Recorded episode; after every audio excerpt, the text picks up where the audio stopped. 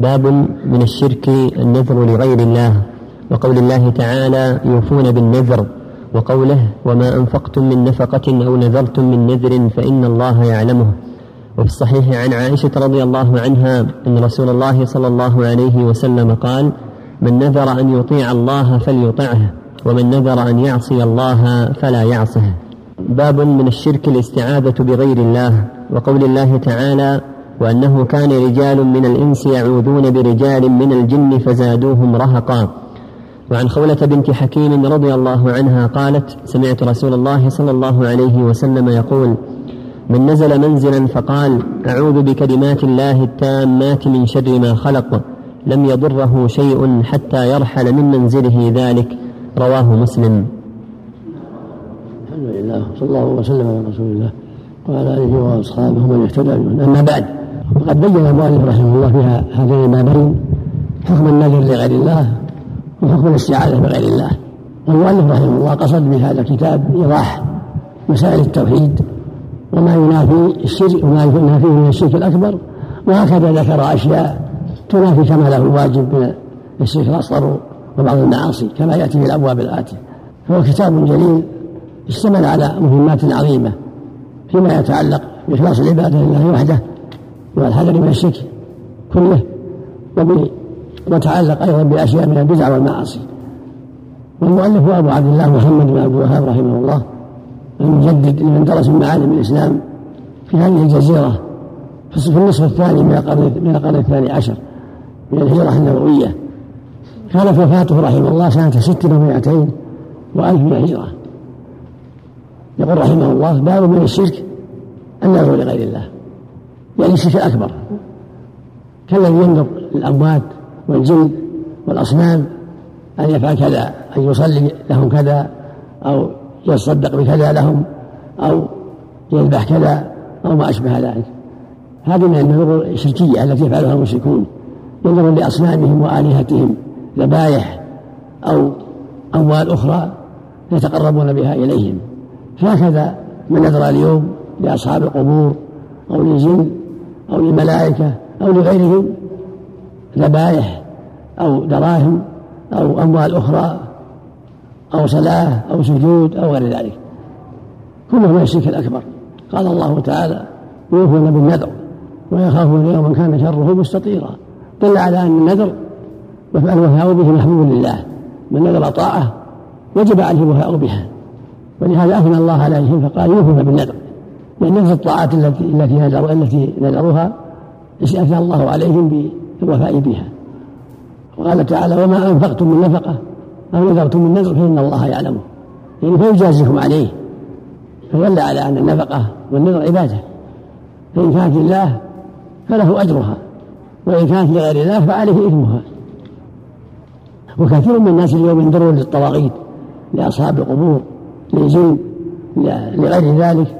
نذورا ذبائح وأموال أخرى كل ذلك يتقربون به بها إليهم كما يتقرب المسلمون إلى الله بالعبادات والنذر أصله منهي عنه النذر أصله منهي عنه النبي قال لا تنذروا فإن النذر لا يرد من قدر الله شيئا وإنما يستخرج به من البخيل. لكن نذر الطاعة يجب الوفاء به من نذر أن يطيع الله فليطعه ومن نذر أن يعصي الله فلا يعصيه فإذا قال الله عليه أن يصدق بكذا أو يذبح كذا أو يحج أو يعتمر وجب عليه الوفاء لقوله صلى الله عليه وسلم من يطيع الله فليطعه ومن نذر أن يعصي الله فلا يعصيه. أما أن نذر يعصي نذر أنه يعق والديه نذر أنه يزني يشرب الخمر هذا من المعصية لا يجوز له الوفاء به وعليه كفارة يمين. أما نذر المباحات مثل ينذر أن يأكل من كذا يأكل, يأكل الرز يأكل من لحم كذا يأكل خبز يأكل كذا هذا نذر مباح هذا إن شاء أكل وإن شاء كفر عن يمينه نذر مباح وهكذا نذر مكروه كأن ينذر أن أن ما يصلي آه، صلاة الضحى أو الراتبة هذا نذر مكروه. الوفاء إن صلى وفاء كفى به حسن وإن ترك فلا حرج عليه لأنه ليس بواجب. هكذا إن نذر أن يفعل محرم أي مثل ما تقدم لا يجوز الوفاء به. نذر معصية لكن عليه كفارة يمين أو نذر مكروه يستحب له ألا يوفي به وأن يكفر كفارة يمين. أما إذا نذر طاعة فعليه الوفاء بها. سواء كانت واجبة أو مستحبة. وعليه الوفاء بها لله. نذر أن يصلي الصلاة الخمس في الجماعة عليه الوفاء. لأن هذا واجب لله بأصل الشرع. ويجب ويؤكده النذر أيضا. نذر أن يذبح لله شاة أو بعيرا أو كذا وجب عليه الوفاء بذلك سواء كان مطلقا أو معلقا إذا وجد شرطه. ولا مستحبا كأن ينذر يصلي صلاة الضحى يجب الوفاء لأنها طاعة. من نذر يطيع الله فليطيعه. نذر أن يوشر الليلة يجب عليه الوفاء لأنها سنة طاعة قربة. أما إذا نذر الشموع والسوج وأشباه للأموات أو نذر الذبح لهم أو التقرب إليهم بالصلاة إليهم أو بالسجود لهم صار هذا شركا أكبر. أو نذر للأصنام أو نذر للجن هذا من الشرك الأكبر. وهكذا الاستعاذة. إذا استعاذ بالجن استعاذ بهم كما كانت الجاهلية تفعل. كان إذا نزل واديا قال نعوذ بعزيز هذا الوادي من سفهاء قومه. فأنزل الله في ذلك وأنه كان رجال من الإنس يعوذ برجال من الجن فزادهم رهقا. أو استعاذ بالأصنام أو بالأموات. أو بالغائبين هذا من الشرك الأكبر لأن الاستعاذة عبادة لله. فإذا قال أعوذ بأبيك أو أعوذ بجن الظهيرة أو بجن الجبل الفلاني أو أعوذ بالنبي أو أعوذ بالملك الفلاني هذا من الشرك الأكبر. قال الله تعالى قل أعوذ برب الفلق قل أعوذ برب الناس. وقال تعالى وإما ينزغنك من الشيطان فاستعيذ بالله. فالاستعاذة بالله عبادة فصرفها لغير الله شرك بالله عز وجل. قال صلى الله عليه وسلم من نزل منزلا. فقال أعوذ بكلمات الله التامات من شر من شر ما خلق. لم يضره شيء حتى يرتحل من منزله ذلك. هذا فضل فيه في فضل هذا التعوذ وأنه تعوذ عظيم. وأن من قال ذلك إذا دخل منزل كفاه الله شر شره. حتى يرتحل حتى يخرج من المنزل. من نزل منزلا فقال أعوذ بكلمات الله التامات من شر ما خلق. لم يضره شيء حتى يرتحل منزله. وفي حديث آخر رواه مسلم رجل قال يا رسول الله. ما لقيت الليلة من عقب إلا قتلي قال أما إنك لقلت أعوذ بكلمات الله التامات من شر ما خلق لم تضرك لفظ الآخر من قال, من قال أعوذ بكلمات الله التامات من شر ما خلق. في ليلة ثلاث مرات لم يضره سم لم يضره حمى الحمى ذو حبة. وحديث قولها أعم.